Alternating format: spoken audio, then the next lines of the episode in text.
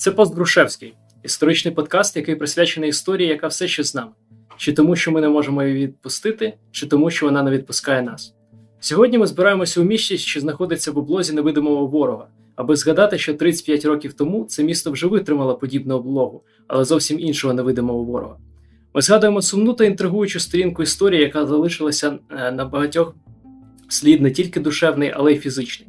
Мова про Чорнобильську катастрофу, якій прийшла 35-та річниця. Сьогодні за ведучого я, Павло Корцуб, в кріслі звукооператора традиційно Валерій Зінченко, а в гостях у нас людина, якій є що розповісти і про Київ, і про Чорнобиль, і про Київ часи Чорнобиля. Кирило Степанець, дослідник історичної архітектури Києва та Київської області, підземних річок, зони відчуження, автор та співавтор книги видань вищезазначену тематику, фотограф, блогер, екскурсовод та справжній сталкер. Раді вас бачити, Кирило. Вітаю. Отже, почну, напевно, з більш таких особистісних питань. Ви народилися якого року? 78-го. 58-го. Тобто, я думав, можливо, народилися або в рік, або до року катастрофи, але я думаю, це і найкраще, що ви не застали, так би мовити, особисто. Тож коли ви, власне, почали цікавитися цією тематикою? Як і більшість киян, я про Чорнобильську катастрофу чув ще з перших років свого життя, і батьки мої були свідками тих подій. Тобто так чи інакше всіх нас зачепила ця трагедія, і звичайно, що нам в школі розповідали, і батьки мені розповідали, на екскурсію водили в музей Чорнобиль. Все було щось таке далеке, неосяжне, нереальне.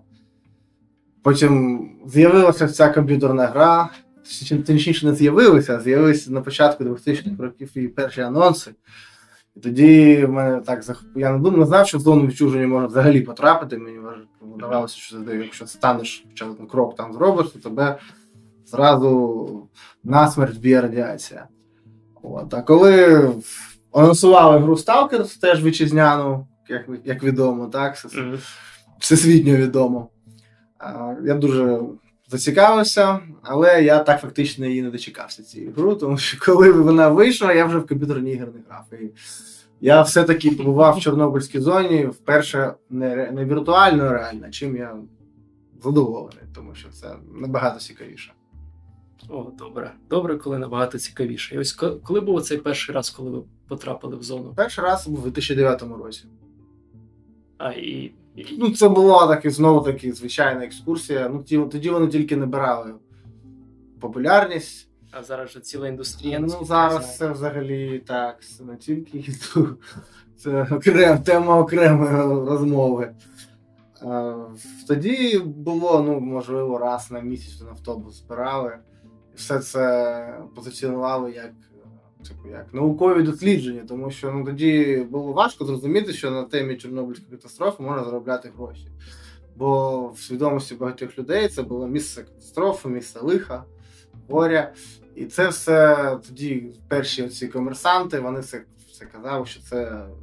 Зараз воно, в принципі, так і лишилося. Немає зараз терміну екскурсія, є відвідування. Всі люди, які туди прямують, вони відвідувачі зони відчуження, а не комерсанти.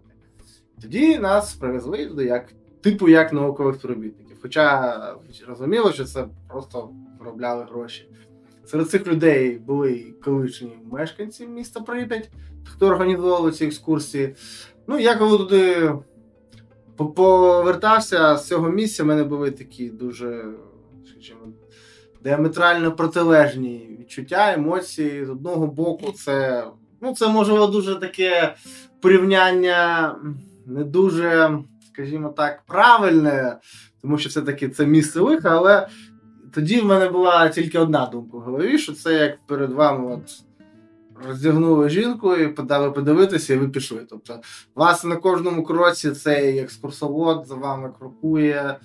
І знову-таки, їм було дуже важливо максимально більше налякати людей, щоб, по-перше, вони були слухняні. Був прецедент, коли один чувак випив горілки і втік, його там 2 доби шукали, і тоді всі стояли на вуху після цього випадку. Тоді вони намагалися нас максимально залякати, контролювати. При цьому, щоб ми знову-таки, якщо захочемо повернутися, знову-таки користувалися їх послугами. Тобто платили знову-таки за це.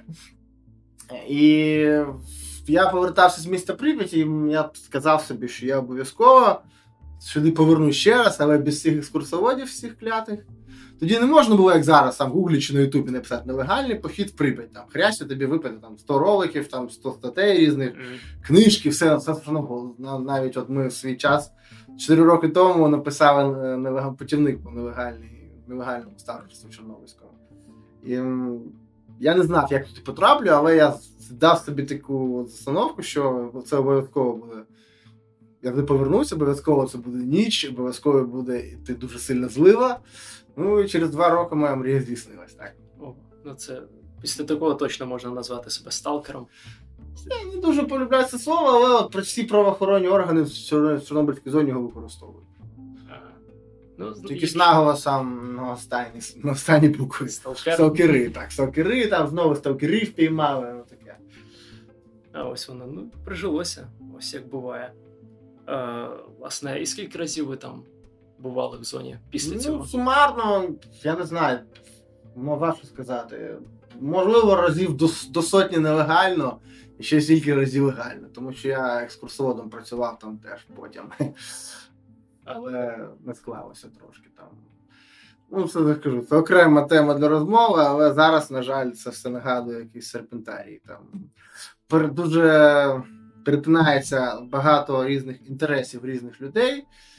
Там великі гроші, де великі гроші, конкуренція і всі методи, які тільки можна, щоб один одного притопити. Там. О, ось воно виявляється, як буває. Виростає на цьому цілі інтриги. Це як маленька нафтова вежа, насправді. Там дуже великі кошти. Ну, зараз не такі, а от від собі, якщо це, наприклад, до ковіду, близько 250 тисяч іноземців відвідало зону відчуження за рік. З кожного чистий прибуток, ну, нехай хоча б 100 доларів. Ну, просто помножу 250 тисяч на 100 доларів. Скільки це буде, я не знаю. Ми тут так, усі історики. Пару мільйонів. Багато. Щонайменше. Але я ось якраз слухав, як генерали пишалися в парі документальних фільмів, що вони там притягли туди на ліквідацію 500 тисяч солдатів. Так, це було. А тут 250 тисяч іноземців в рік. Добровільно. Добровільно. Ось. І ще й за гроші. Ось так часи змінилися насправді. А інтерес до пам'ятків архітектури Києва та Київщини, він прийшов паралельно? Ну, можу так сказати.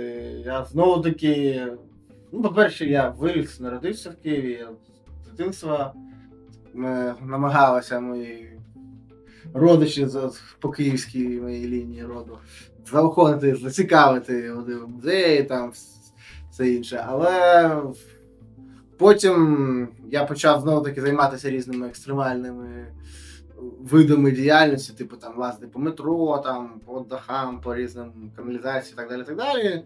Потім, коли я вже налазився, ця жага до екстриму, вона почала трошки якось іти вниз. І я просто перестав перед таким моментом, що в мене великий масив інформації, яку я не збирав за роки цих досліджень, на перший погляд, безглуздих, треба було кудись реалізувати. У 2014 році я написав першу книгу «Енциклопедія київських річок», де я описав всі підземні річки міста Києва. Ну і після того я так став більш-менш займатися цим науковою діяльністю. Ну, цікавий початок кар'єри, насправді. Досліднику у найпрямішому розумінні слова дослідник. Ну так, це є польові дослідження, є архівні, і ті інші потрібні. Так, це справді, їх поєднувати – це окрема робота. А ось, власне кажучи, Прип'ять. Вас, що, власне, в зоні вас цікавило більше? Ці рештки антропогенної діяльності? Чи більше природа, чи те і інше? Насправді, від початку це для мене, знаєте, як була якась трансцендентна істота, щось. Ну, це, знову-таки, можливо, щось навіяне Стругацьким і Тарковським, що ти... Я з дитинства захоплювався фільмом «Сталкер». І я думаю, хоча б будь-який нелегальний дослідник зони відчуження хоча б один раз порівнює себе, умовно, так? Можливо, ще Шухартом із «Пікнік на обочині» або безпосередньо «Сталкером» із фільму.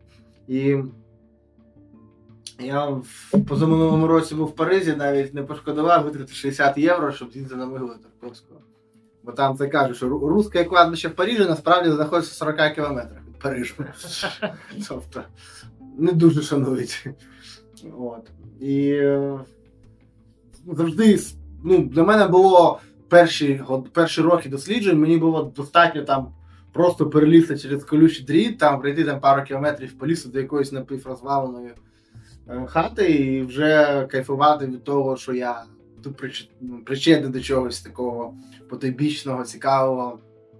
Потім, звичайно, почав занурюватися далі. І серед сталкерів почались такі певного роду челенджі, коли ти вважаєшся крутим, що ти перший побував в такому-то селі. Звичайно, що не перший. Там були люди до тебе, потім там були мародери, а потім на довгі роки там нічого немає. І от там було круто, що, наприклад, шкандиляв там через сотні кілометрів 40 по лісу, вийшов на кордон України-Білорусі, там, де просто болоти стоять суцільні, і знайшов там 3 розвалених сараї, сфоткався в них, сказав, класно, написав там звіт на сайті сталкерському, сталкер-тур, і все, ти крутий. Але потім ці села закінчились.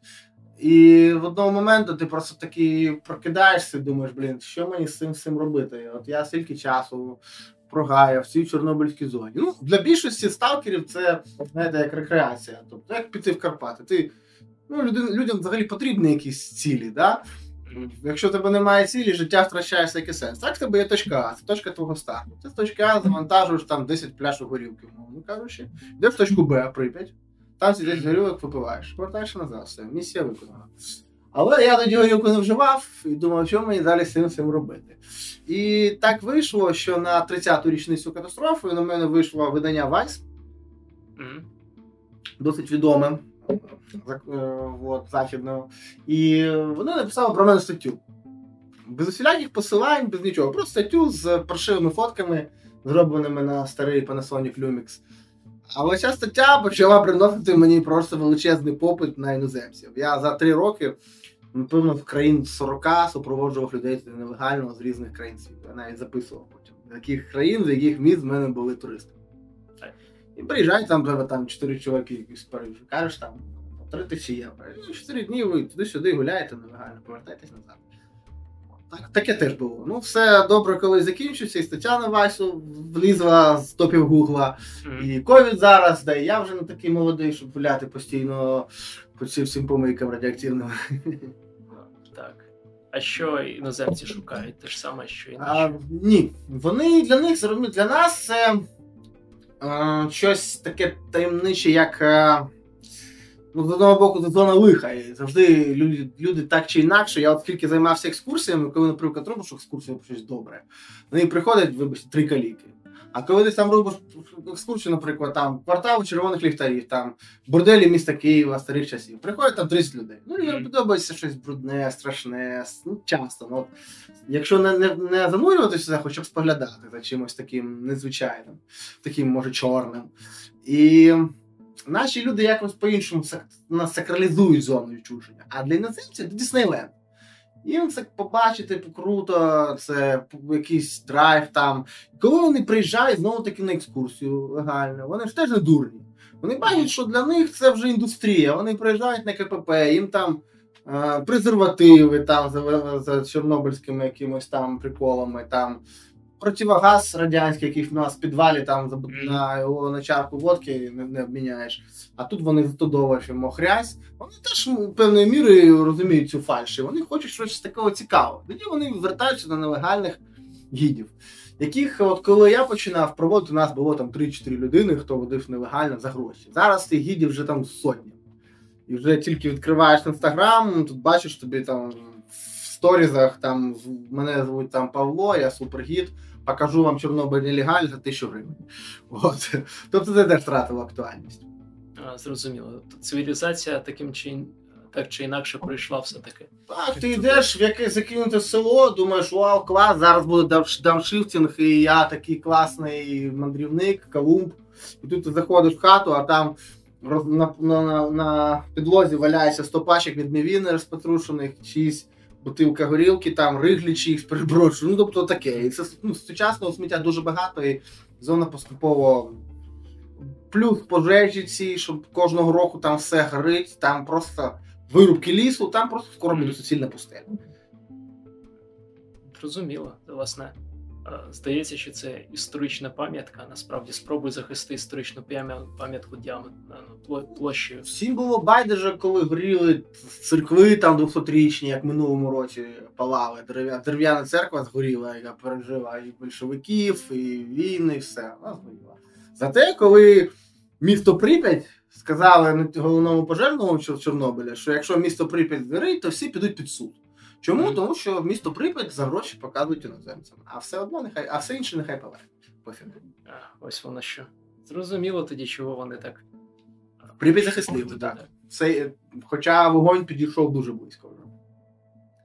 Ось теж така цікава думка про те, що я якось звик до того, що я виріс на руїнах іншої цивілізації, фактично, якої по всій Україні радянських руїн повно.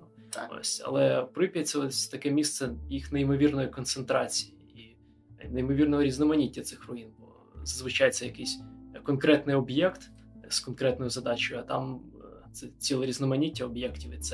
І це можливість побачити зруйновані будинки, в яких люди жили, багатоквартирні саме. Такі, в яких ми фактично живемо кожного дня. Ось, власне, цікаво просто відчувати цю близькість того, як все це може виглядати насправді, якщо там не буде людей. Все, довкола чого ми живемо зараз також. Ну, це таке був екскурс з мого боку. Власне кажучи, коли з'явився цей інтерес до самої події з історичної точки зору, до того, що там є зараз, що там можна побачити, що там відбулося, що призвело до цього стану. Мене знов-таки, коли ти починаєш досліджувати, ти розумієш, що до тебе щось вже зроблено. І перероблювати чужу роботу, це, монотраси, перше, по-друге, немає права такого, бо є фахівці, наприклад, от, які там до секунди дослідили фрагменти, там відновили, як було тоді, так, в ніч 25-26 квітня, там хронологія просто до секунди. Мене цікавили більш за все якісь побутові речі невідомі, як люди жили в Прип'яті, там взагалі що якісь віддалені кутки, можливо. Більше саме от історія доаварійна, в першу чергу. Спогади людей, якісь фотографії. Вони, в принципі, і зараз можна знайти. Знов-таки десь в старих квартирах в Прип'яті, не дивлячись на те, що все-таки там вигребилося що завгодно, все одно можна знайти якісь унікальні світлини. Мене цікавила сакральна архітектура, тому що зона відчуження в Полісся – це взагалі дуже цікавий край, такий етнографічний регіон, причому природно етнографічний. З одного боку, так, це Полісся – це як регіон географії, так, це Північна Київщина, Житомирщина і далі Дорівнищина.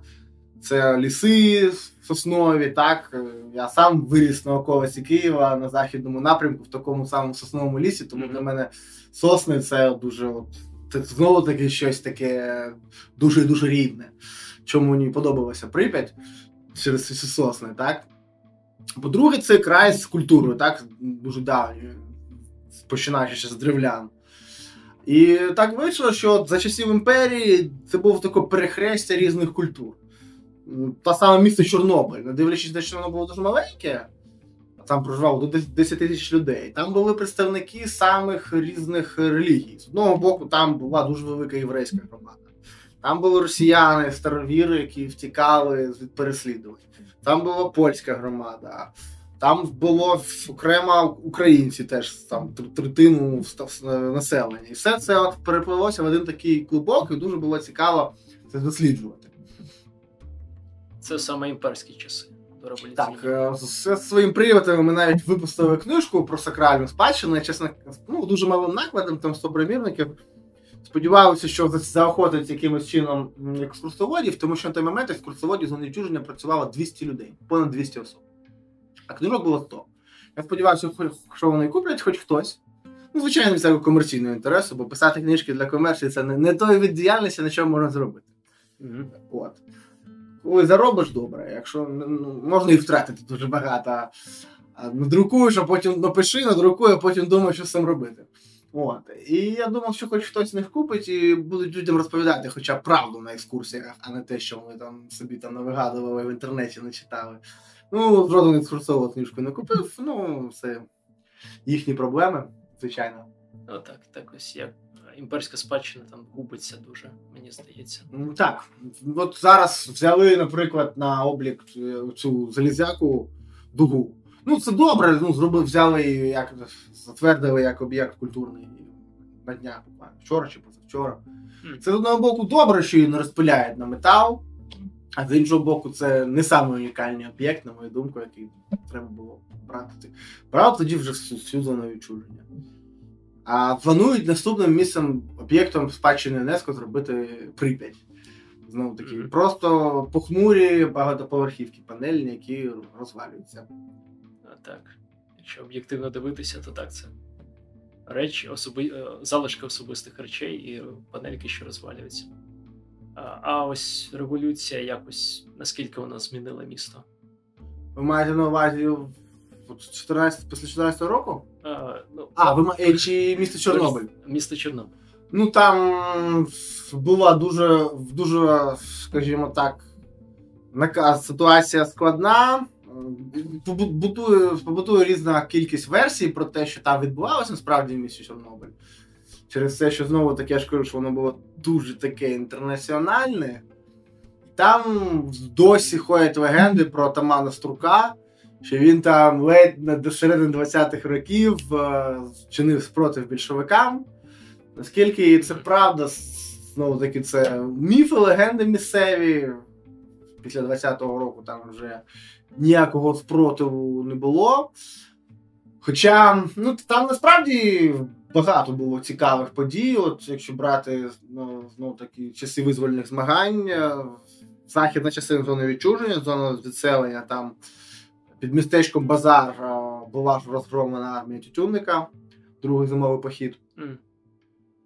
І там це ж фактично зона відчуження. І там, до речі, нещодавно переробили. Там був старий меморіал радянський ще, в селі Звіздаль, Народівського району відселеного. Там такий був камінь, де написано, що там в такому там году війська комдива Котовського розгромили армію бандитів. Ну, щось в такому. Тобто, ну, зараз камінь залишили, просто на ньому написали, що тут були більшовицькими катами розстріляні українські воїни, які йшли в напрямок Києва. Так, зрозуміло. А як, власне, сталося, наскільки я розумію, атомна електростанція стала таким підприємством, довкола якого уся Прип'ять 70-х-80-х вона й будувалася. Ну, це ж було фактично градоформуюче місце. Але всі чорнобиляни, вони дуже не люблять, коли їх називають чорнобильці. Бо після аварії слово чорнобильць набуло таке забарвлення дуже чорне. Вони себе називають чорнобиляни. Містяни Чорнобиля. Вони її ненавиділи з самого початку, цю станцію. Бо її взагалі ніхто там не чекав. Було ж тоді, була створена комісія, пропонувалося 16 різних ділянок по всій Україні. Вінницька область, Житомирська. Були умови для вибору місця. Було, по-перше, потрібно, щоб була залізниця сполучення. По-друге, щоб була поряд вода. І по-третє, щоб для економії народного майна це були бросові землі, на яких нічого не можна використовувати їх як сільськогосподарство. І от почесали репу і сказали, будуть тут. Проєктна назва була Центральна Українська АЕС. От, і почали будівництво. Будівництво почалось знову таки з того, що зруйнували декілька сіл. Про це мало хто зараз згадує. Було знищено декілька сіл, які потрапили в зону затоплення цього ставка охолоджувача. Місто Прип'ять теж будувалося не на порожньому місці. Там було теж село, його теж почало руйнувати. Потім всіх селян відселили в один будинок, прямо в центрі міста Прип'ять, де вони ледь не тримали там курей на балконах. От. Тому називали колгоспний будинок цей. Ну, а ось воно як. І місцеві... А прип'ятчани, звичайно, вони всі були орієнтовані 80% на станцію, Працювало 20% на заводі «Юпітер». А що на заводі випускали? Завод «Юпітер» він був складовою частиною виробничого об'єднання «Маяк», яке займалося виробництвом різної звукозаписувальної техніки для військової, для оборонки, для авіації, для космосу, для КДБ, в тому числі «Маяк» головний, от там зараз метро Почайна, головне підприємство. Потім науково-дослідний інститут електромеханічних приборів в Академістечку, і Юпітер – це дослідний завод. Мій дідусь працював от якраз в тому Академістечку, в дослідному інституті. Вони робили різні заготівки, там проекти, а потім на Юпітер їх розробляв. А ви писали, що ваш дідусь розробляв для космонавтів? Так, це «Маяк» працював в цьому. Ну, «Маяк» – це був виробниче об'єднання. В нього входив завод «Маяк» щільний, Почайна. Юпітер в Прип'яті, і оцей в Академістечку на вулиці Академіка Кримського електромеханічний суд, ну, називається НДІ МП, науково-дослідний суд електромеханічних приладів. Був секретний. Був. Зараз, на щастя, для нас на папері, істориків був. На папері зараз теж там якісь бабуся сидить з перепусками дає, ну це ж та фігня. Так, бабуся з перепусками, це так. Тобто, ні чорнобилянам не подобалося, що там збудували станцію, ну, звичайно, відношення було. Перетворили казковий край просто на смітник. Просто коли будували станцію, знову таки, дуже багато відходів від неї було. Будівельних матеріалів, які просто там викидали, бо знову таки гнали. І, на жаль, ця традиція продовжується і зараз, коли намагаються до якоїсь річни чи чогось щось зробити. Не зробити якісно, як треба, а відкрити, перерізати стрічку, щоб дядя політик прийшов, пропіарився на цьому. Тоді теж гнали в годовщині Великої Революції, потрібно доробити максимально швидко. А як воно буде, тому, звичайно, жителі з Чорнобиля ненавиділи це місце. Щодо прип'ятчан, ну, я не маю права, звичайно, когось засуджувати. Ну, звичайно, що це було дуже різнобарв'я таке. Це багато людей, які туди просто приїхали заради гарної зарплати. Тоді казали, гнали за длинним рублем.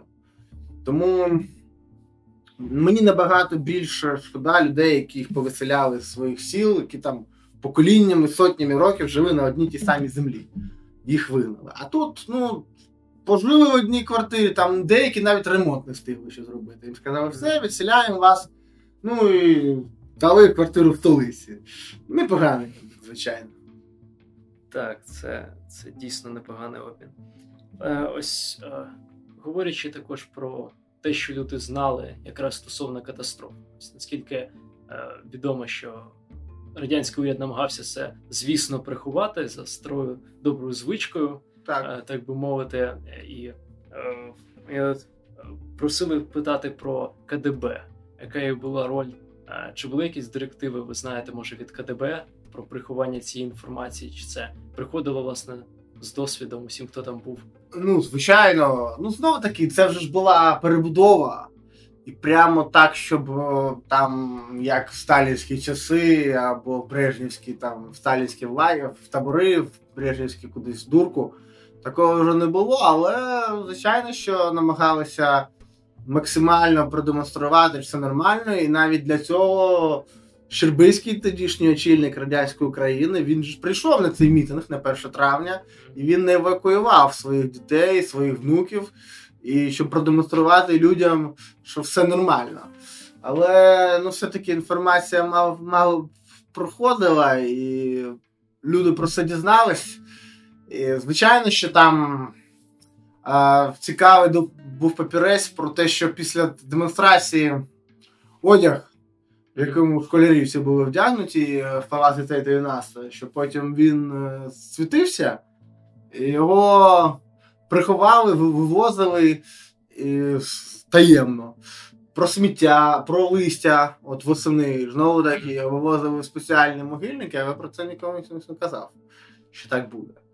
Хоча по сарафанному радіо інформація розповсюдилась досить швидко, і вже всередині, от влітку 18-го місто спорожніло дуже сильно, і людей не було. І навіть міліціонери вже не чіплялися до людей, які пили вино на вулиці. Бо тоді всі пили, вважали, що воно виводить радіацію.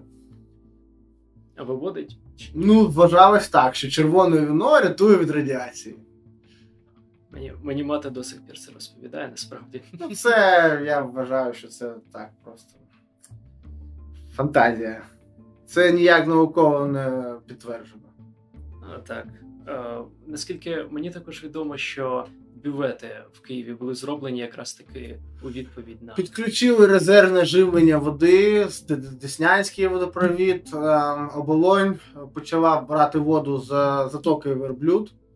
Mm-hmm. Але все-таки навіть от щодо 87-му році, на початку 87-го року, виявили перевищення, здається, по стронцію разів 100 у їдальні ЦК. Mm-hmm. Це сучасний МІД.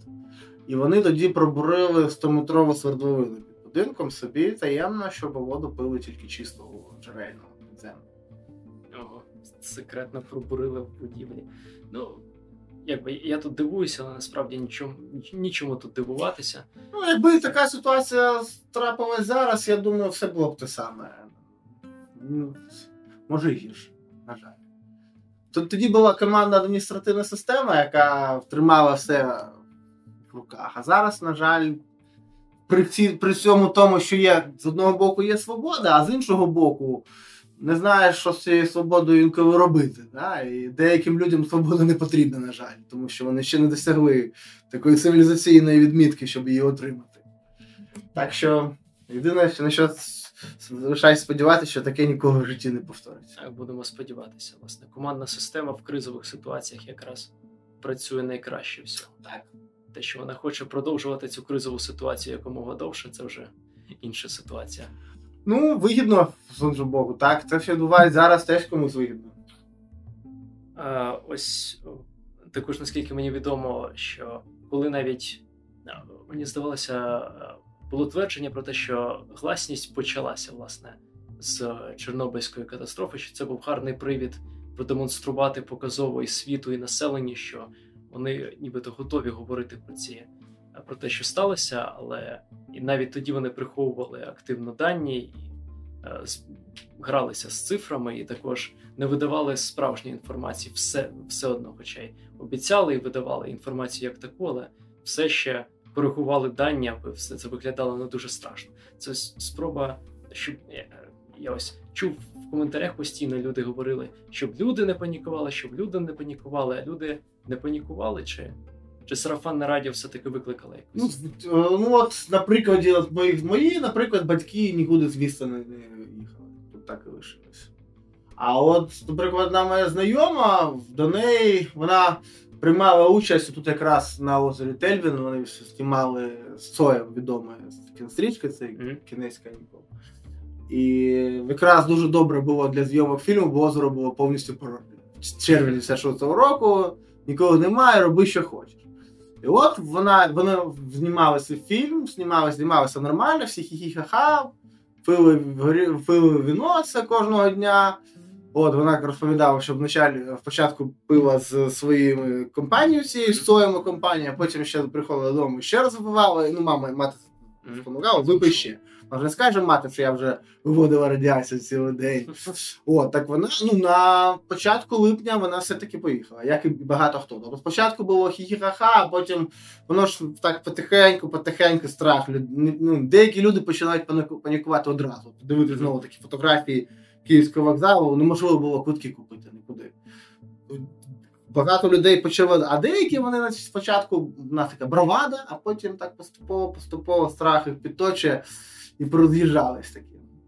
Дітей вивозили з травня, школярів до 9 класу вивозили організовано по таборам всього Радянського Союзу. А вона поїхала в евакуацію в Таллін до вересня, там сиділа.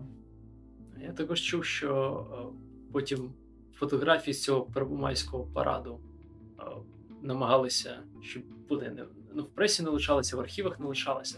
Це правда, що їх в архівах складно знайти? Ні, вони навіть публікувалися в фотоальбомах. В той рік виходило багато, так більше було. Це ж парад, це таке річ. А 6-7 травня була велогонка, велогонка міра. У мене навіть зберігся буклет з маршрутом, по всьому місту велосипедисти, а студентів київських, до речі, університету Шевченка, їх примушували, щоб вони стояли на поворотах і зустрічали, там отмашку давали. І... Як і зараз. Ну так. Демонстрували, що їм цікаво насправді. Ну, місто Київ насправді дуже, дуже пощастило. Тільки трошки вітер був би в іншому напрямку і була б хана. Нам дуже пощастило. І Прип'яті пощастило. Бо вітер був спочатку північний, потім був західний. А Прип'ять, знаходиться на північному заході, якщо подивитися на ці радіоактивні треки, один чітко йде на північ, Швеція, а один на захід. І воно так близнуло і отак. Якби було отак, по діагоналі, там... Можна було б не вивозити вже. Ну так, вивозили крупи, скоріш за все. Ну або, ну, я не знаю, 10% точно загинуло. Так, це, ну, пощастило справді. А яке ось відношення до чорнобильців тоді було спершу? Боялись, лякались. Ну, знову таки, я ж кажу, що в Києві їх не любили ще й не тільки тому, що була така радіофобія, що, пожалуй, що вони якісь заразні, а ще й тому, що вони зайняли дуже велику кількість квартирного фонду. Переселити 50 тисяч людей з міста Прип'ять, ну потім збудували Славутич, звичайно, 1020 забрали туди, але 1030 було розселити по Києву. Це уявіть, скільки квартир вони забрали. А тоді люди стояли в квартирній черзі і чекали, що їм ось-ось десь там на Харківському чи на Троєщині на вулиці Бальзака, наприклад, там ціла вулиця. Так навіть там дуже прикольний парк пам'яті є за кінотеатром Флоренція, сучасний. Такий дуже символічний, траурний. Туди їх переселяли, на Микільську Борщагівку переселяли. І ну, не любили через це, так, звичайно. З практичних причин. Ну, теж. Не всі, звичайно. Ну, були певного міру такі незадоволення. Ну, місто Київ взагалі тоді було таке місто особливого режиму. Звідки взялася це явище, як називали, ліміта, так? Це ж можна було... Тоді так просто не можна було приїхати і жити тут. Був ліміт. Або ти працюєш тут, за прописку отримав роботу, або якщо, ну, як мій батько, наприклад, дружився, як тебе дружина киянка, тоді можеш залишитись тут. А ні, так, будь добр. Шукай себе в іншому місці. Так. А ось скільки взагалі людей повернулося потім у зону після катастрофи? Близько 1000 десь. Було, знов таки, Радянський Союз намагався продемонструвати, що зона оживає, так? Ще на вересні 1976 року два села Поліського району показово реевакуювали. Їх відселили. Це Черемошня і Нівецьке село Поліського району. Їх спочатку відселили, через 2 місяці повернули назад всіх людей. Ну, до речі, не всі повернулися. Виселили 70 людей, а повернулося 50. І вони повернулися, там все було розбито, розкидано, вирвано. Ось, зато потім ми газифікували. Як компенсацію проклали їм асфальт і газ. От, в якості компенсації. Місто Поліське, знову-таки, збудували нову школу 4-поверхову з білою цеглою, такою силікатною, красивою. Проклали асфальт, газ, там, збудували нову систему допостачання. А потім там виявили плутоній і відселили знову. І відселили всіх, а школа ця 4-поверхова, вона тепер 1-поверхова. Тому що поступово, степ-бай-степ, її розбирають на цеглу такі дбайливі господарники з навколишніх сіл. Там навіть немає ніякого паркану. Якщо брати чільну зону відчуження 30-кілометрову, її оточили периметром. За часів незалежності вже не було коштів створювати додаткові периметри, тому там зараз дуже така цікава ситуація. От як, наприклад, я отримав перший протокол по статті 46, пункт 1, це порушення вимог радіаційного режиму. Просто ти йдеш по полю, і ти опиняєшся в зоні, ти навіть сам цього не знаєш. А потім доведи, що ти не знав цього і ненавмисно туди прийшов.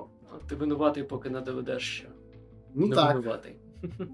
А коли мародери перші з'явилися?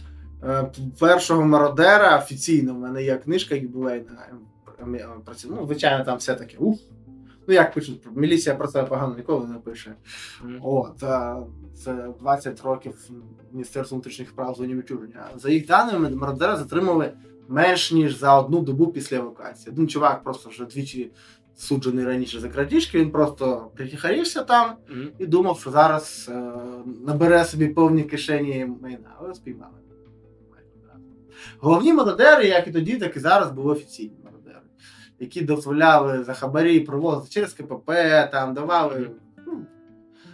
В червні 86-го вже дозволили прип'ятчанам повернутися за цими коштовними речами. І було ще за чим повертатися? Ну, звичайно. Тоді майже одразу була створена спеціальна система сигналізації «Скеля». Кожна квартира, кожен під'їзд був взятий під охорону. По вулицям патрулювали БРДМи.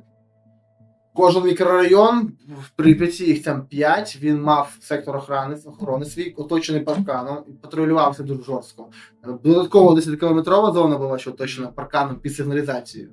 І 30-кілометрова просто парканом.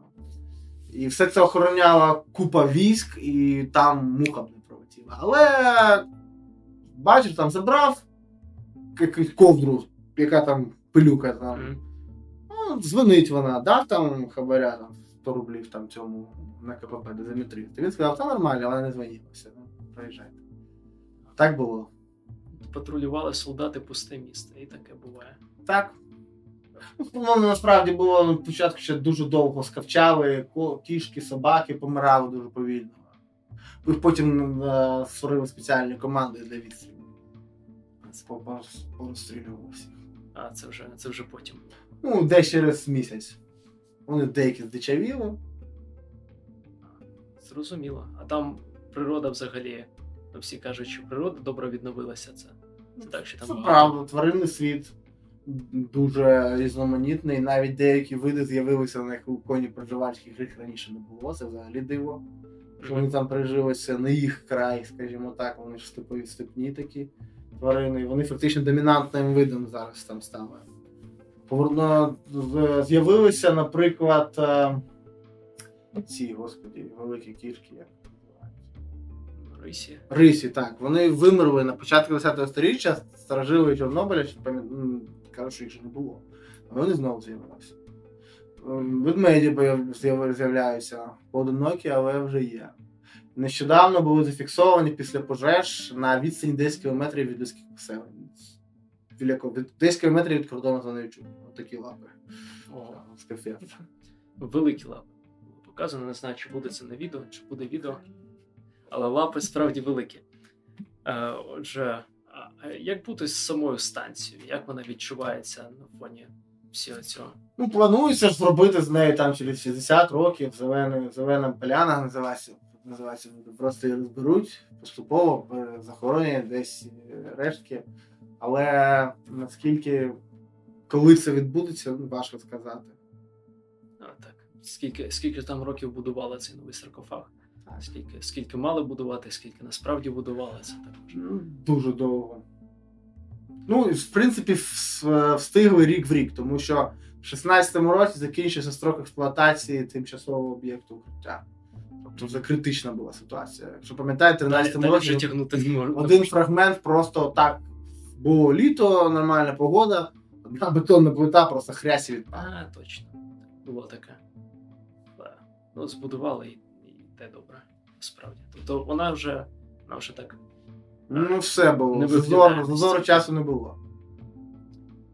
То вона вже виглядає як таке синє накриття, і зовсім атмосфери тієї вже немає. Прикольно було дуже в місті Славутич. Це ж фактично... Молодший брат Прип'ять, останнє радянське місто, будоване для прип'ятчан і для станції. Станція ж працювала до 2000 року ще. Там музей є, і там була величезна така фотографія Януковича, десь 3 метри, з такою силовою пикою. Він тисне кнопку, як запускається, нове будівництво об'єкта укриття. Ще одне. Ну, типу, запустили ще ж тоді з часів Кучми, а Янукович сказав, ні, ми починаємо спочатку, і там стояла ця кнопка, можна було підійти, натиснути. Янукович ззаді цю кнопку натискає, так підходиш, і натурально цю кнопку. Так ти фоткаєш з такою мовою. Ну, потім приправи, звичайно. Так, атракція, звісно, характерна. Тобто люди приїжджали через зону відчуження працювати на станції, і потім виїжджали і проїжджали всю зону, чи вони? Ні. Майже одразу через рік збудували місто Славутич.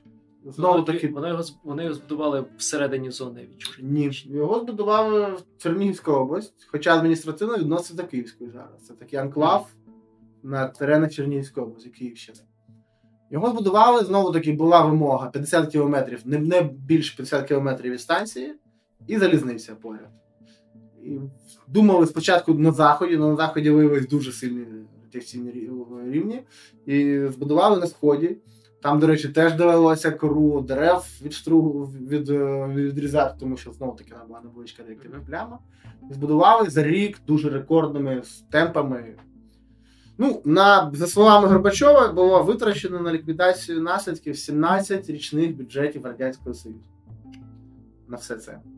Тобто, я дивився документалку, де він на це 3 хвилини скаржився, здається, із цього ефіру, саме на тільки скільки вони гроші. Ну, збудували місто, воно дуже таке модернове, прикольне. Туди теж зараз приїжджають іноземці, хоче подивитись таку на Нью Прип'ять. Хоча вона на Прип'ять не дуже схожа, на відміну від інших атомоградів, як, наприклад, Південноукраїнська АЕС. Тобто, якщо комусь хочеться побачити, як би Прип'ять виглядала, як би все було. Ну, я б радив сюди поїхати. Там навіть є ця 16-поверхівка, тільки без гербу радянського, одна в один, просто єдина всю Україну. Копія. Ну, тут он ППС-6 он з вікна, чим не Прип'ять. Це такі будинки, оцей Київська вертикаль, проєкт ППС-6 розроблений Київпроєктом. Тут на бульварі Давидова перші 2 будинки були всі на ніжках. Це були перші будинки цього проєкту. Їх збудували тільки в Києві, в Прип'яті і Україні під Києвом. Все. Таких будинків більше ніде немає в світі. Один з таких будинків називається Фудзіяма в Прип'яті. 16-поверховок, тому що з нього видно так всю Прип'ять, як ми говоримо. Дуже класний кадр зробити, бо все місто влазить. А на задньому плані бекграунді станція. Так, тобто там є такі 16-поверхівки. Які ще там місця є, окрім колеса огляду? Насправді, воно здається, що місто велике, але коли ти приходиш раз в 5-й, ти розумієш, що тобі його мало. Там 5 мікрорайонів, 14 вулиць, 15 дитячих садочків, 5 шкіл, десь 15 магазинів, декілька ресторанів. Сукупна кількість 250 будинків житлових, з них 7 16-поверхових, десь 100 9-поверхових, всі інші 5-поверхові. Є санаторії маленькі. Ну, насправді там було дуже багато всяких таких принад для комфортного життя. Це, знаєте, як була заздрість Бога, тому що місто було насправді фантастичне. Тут тобі робота високооплачувана на станції, тут тобі річка фантастична з чистою водою, ліси просто тим. Наприклад, в 3-му мікрорайоні було зроблено таке рішення, лишили реліктовий ліс старий, а навколо нього збудували отак по контуру будинки.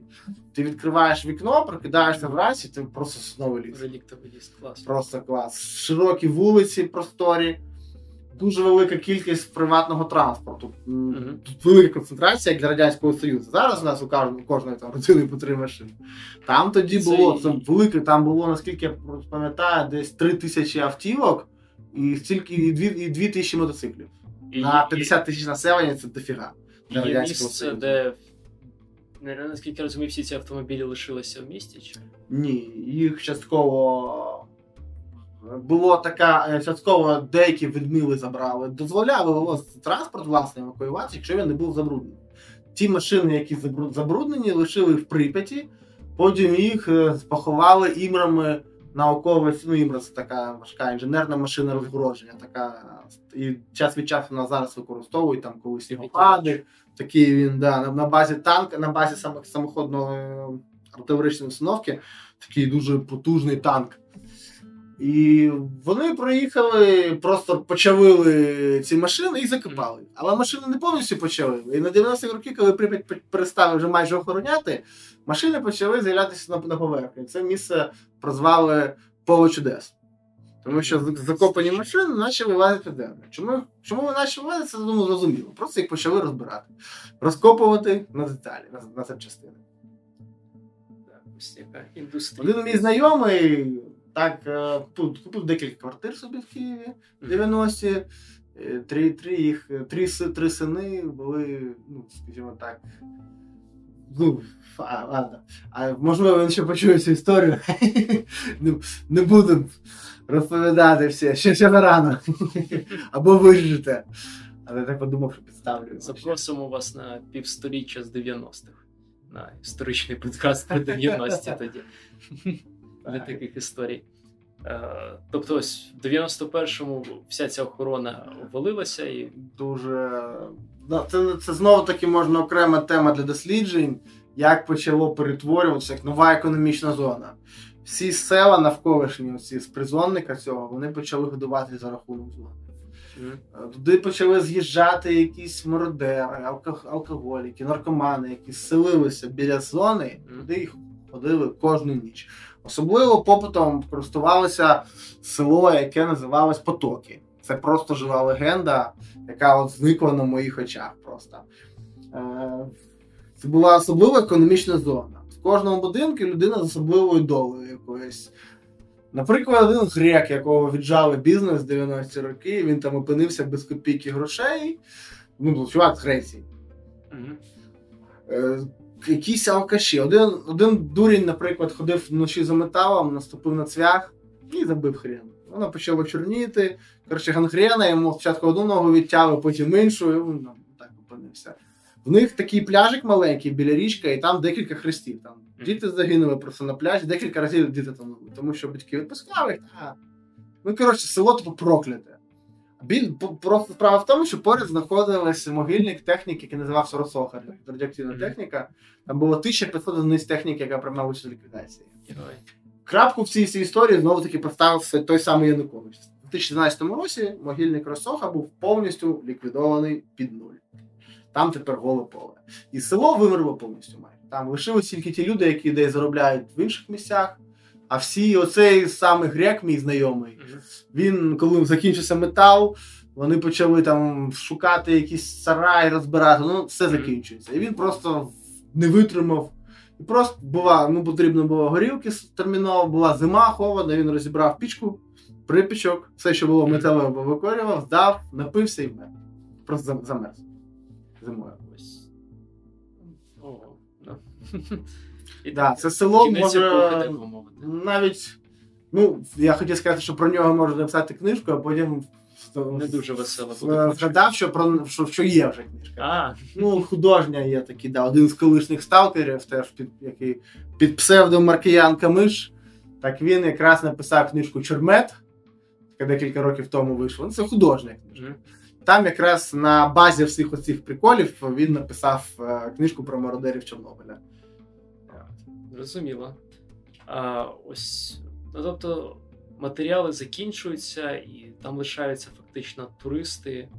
І... Там буде Прип'ять обов'язково, тому що це гроші, буде Дуга, буде Чорнобиль як музейчик і місто, де в якому, ну, знову таки, все цікаве, там руйнують основне. Таке, ну і все, більше не буде. Все інше поступово буде роздерібанено, ліс повирубують. Можливо, частину сільськогосподарських земель дозволять під якусь забудову, під приватну власність. Ну, все інше. 10-кілометрова зона не буде заселена, напевно, ніколи. Все інше поступово розберуть.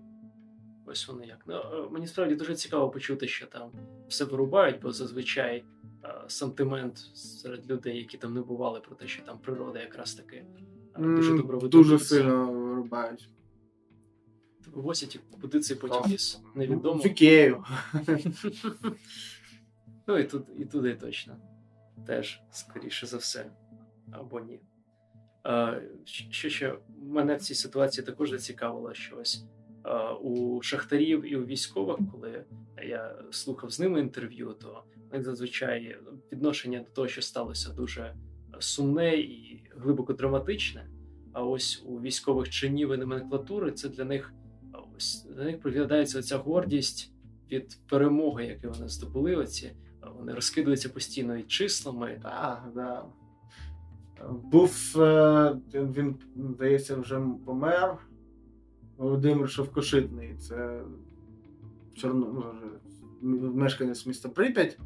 Він навіть був депутатом першого скликання Верховної Ради. У нього є дуже класна пісня «Я вивіз із зони» називається. Якраз от присвячена тому, хто що вивіз із зони.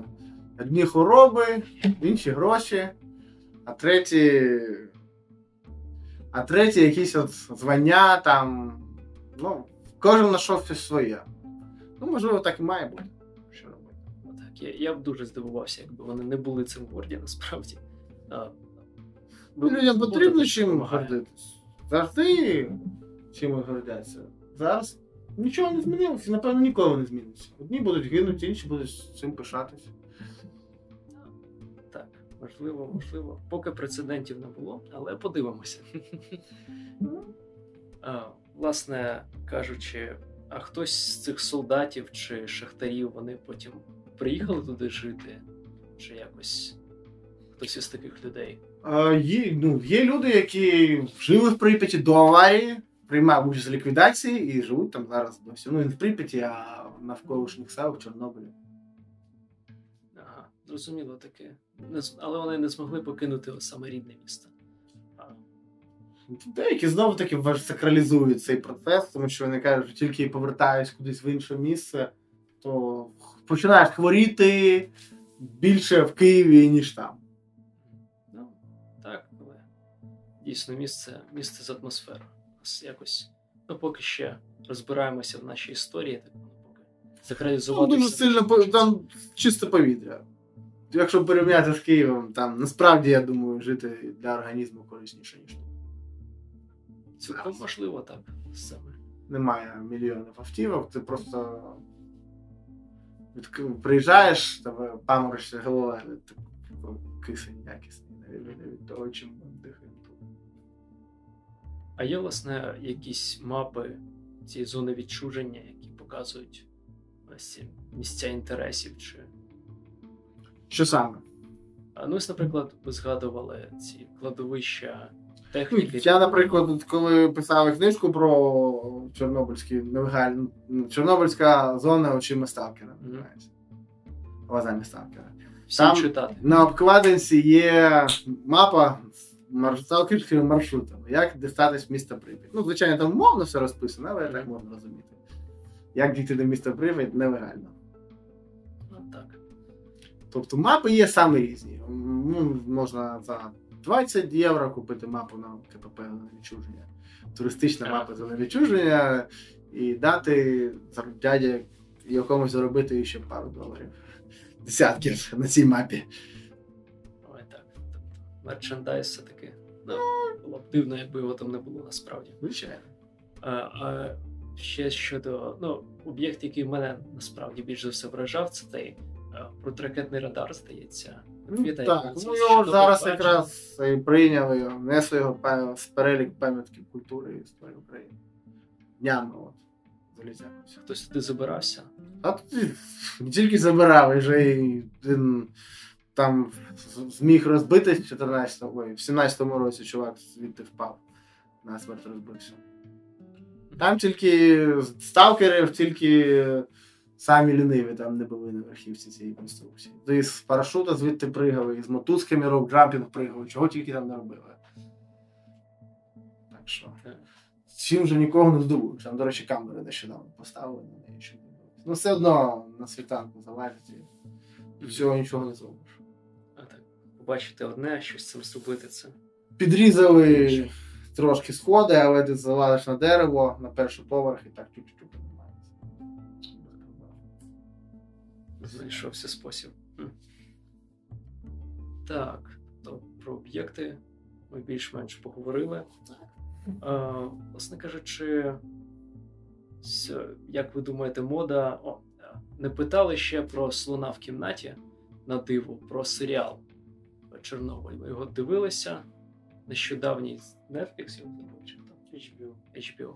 Так, дивився, до кінця не додивився. Як вам здається, що Він хайпане і всі про нього забудуть, чи? Так про нього вже всі забувають. Хто про нього зараз згадує? Пройшов цей, коли, о, ти дивився, Адам, а це, оце, все вже немає. Майже. Прикольний серіал, але знову-таки для того, хто ні в чим. Не збирали такі найцікавіші факти в один флакон. Все це подали гарна етикетка, обкладинка.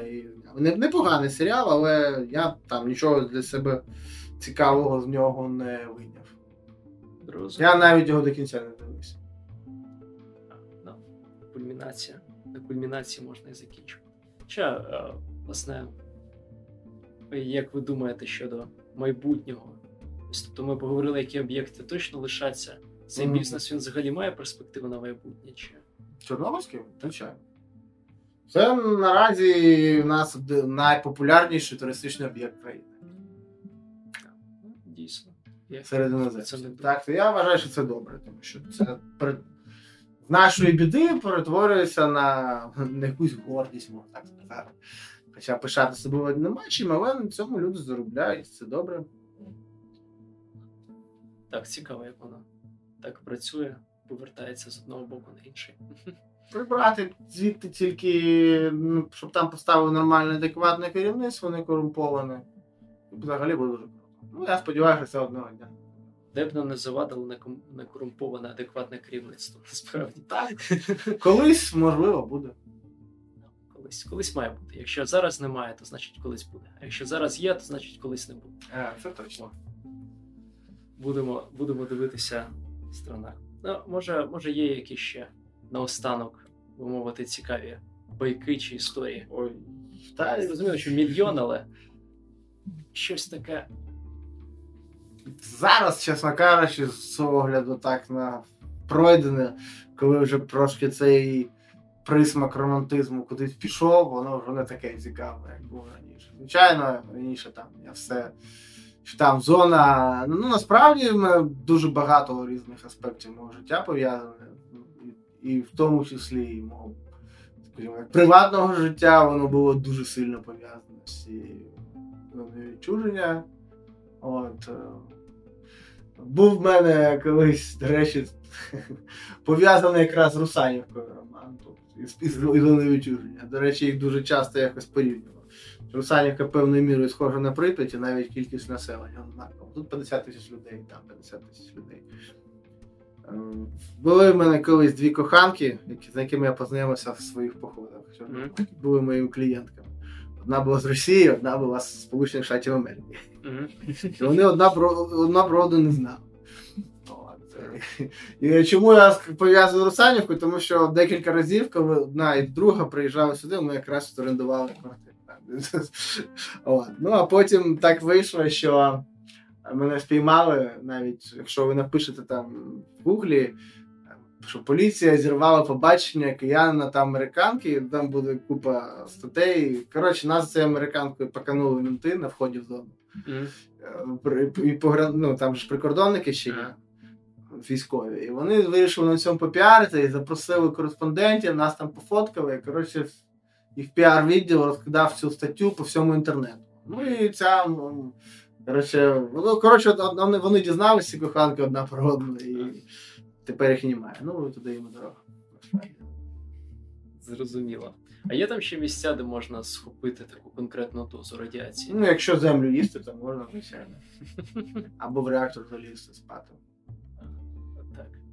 Небезпека лишається, але роки і шанс менше, просто майже знесилилося, що могло трапитись. Так, зрозуміло. Я теж читав усілякі байки, байок в інтернеті, звісно. Вистачає, так. Побачив просто їх кількість, усе одразу стало зрозуміло, що кількості можна судити. Там можна. Я взагалі я не люблю байки, я люблю бувальщину. Було дуже багато всякої містичної ерунди, але якщо подивитись на це з прагматичної точки зору, можна все пояснити. Будь-які випадки. У мене було таке, коли ми просто зайшли у Прип'ять, і бабас на наших очах всірвався такий величезний шар серед ясного неба, зерпневого. піднявся в небо. Ну, просто потім, як я знову-таки спідставивши факти, просто зрозумів, що це на... Ні, там електрична підстанція в Прип'яті діюча, там вже декілька підприємств досі працює. І, можливо, якісь залізли чоловіки, хотіли якийсь дрот витягнути, і воно шарахнуло. От. Ну, а виглядало дуже круто, і я просто, ми стояли, там була дівчина, мужик, думаю, мені тоді було років 23, 25, можливо, а мужик 40-річний з нами був, ну, всі, ну, різного соціального, скажімо так, складу, і різного вікового складу, і всі побачили цю фігню, і стояли, і такі, що це було? Хвилин 40 просто думали. НЛО існує. Я налаштувався на такий настрій, то там багато насправді не потрібно, щоб зважити. Це точно. Це добре, буду потихеньку, я думав, що не йти, бо там мене вже зачекалося. Добре. Дякую, що з нами були. Це був Кирило Степанець. Так. Перш за все, сталкер, напевне, так? Чи дослідник? Яка ідентичність тут більш важлива для вас? Та не знаю, напевно, дослідник. Це сталкер, це те саме. Тільки слово таке спонтанне. А так. Якщо хтось не слухав чомусь годину подкасту, то говорили ми про зону відчуження і про пам'ять щодо Чорнобильської катастрофи.